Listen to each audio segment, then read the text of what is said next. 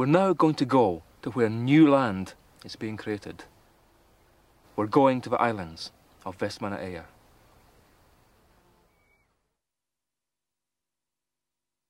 Vestmanna Eyjar is the name given to a group of islands off Iceland's south coast, most of which were formed during the past 10,000 years.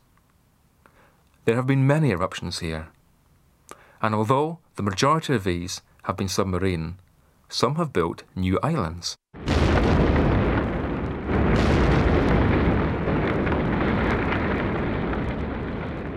The two most recent eruptions created the island of Surtsey in the 1960s and added to the existing island of Heimaey in 1973.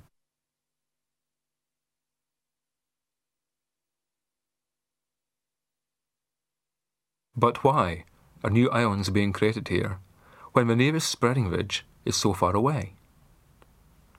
When we look at the composition of the basalts erupted in Vestmannaeyjar, we get a surprise. These basalts are silica undersaturated. They are alkali basalts. This suggests that something different is happening in the zone of melt generation beneath these islands.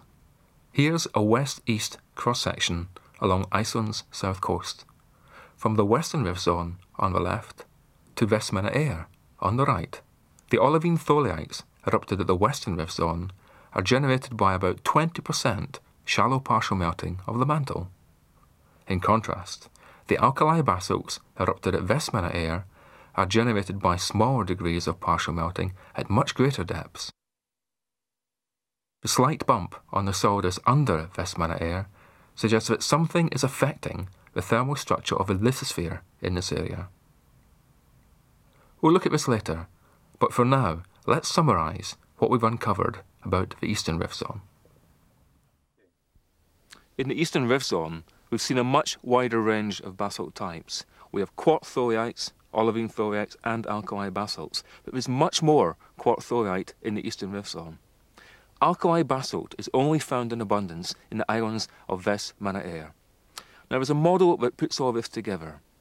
The eastern rift zone is seen as being a young, developing rift that's propagating its way through older, pre-established crust. But we still need to explain what triggers the partial melting deep beneath Vestmanna Eyjar that produces alkali basalt primary melts.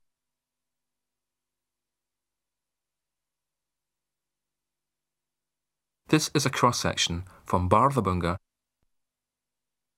to Vestmanna Eyjar. Notice how much thicker the crust is at Vestmanna Eyjar. Now remember that the eastern rift zone is propagating to the southwest, and that two consequences of this are that erupting tholeiites travel in the crust to the southwest, and, more importantly, that there is lateral flow of hot mantle towards the southwest. This changes the thermal structure of a lithosphere and the zone of melt generation has only recently reached as far as Vestmanna Eyjar.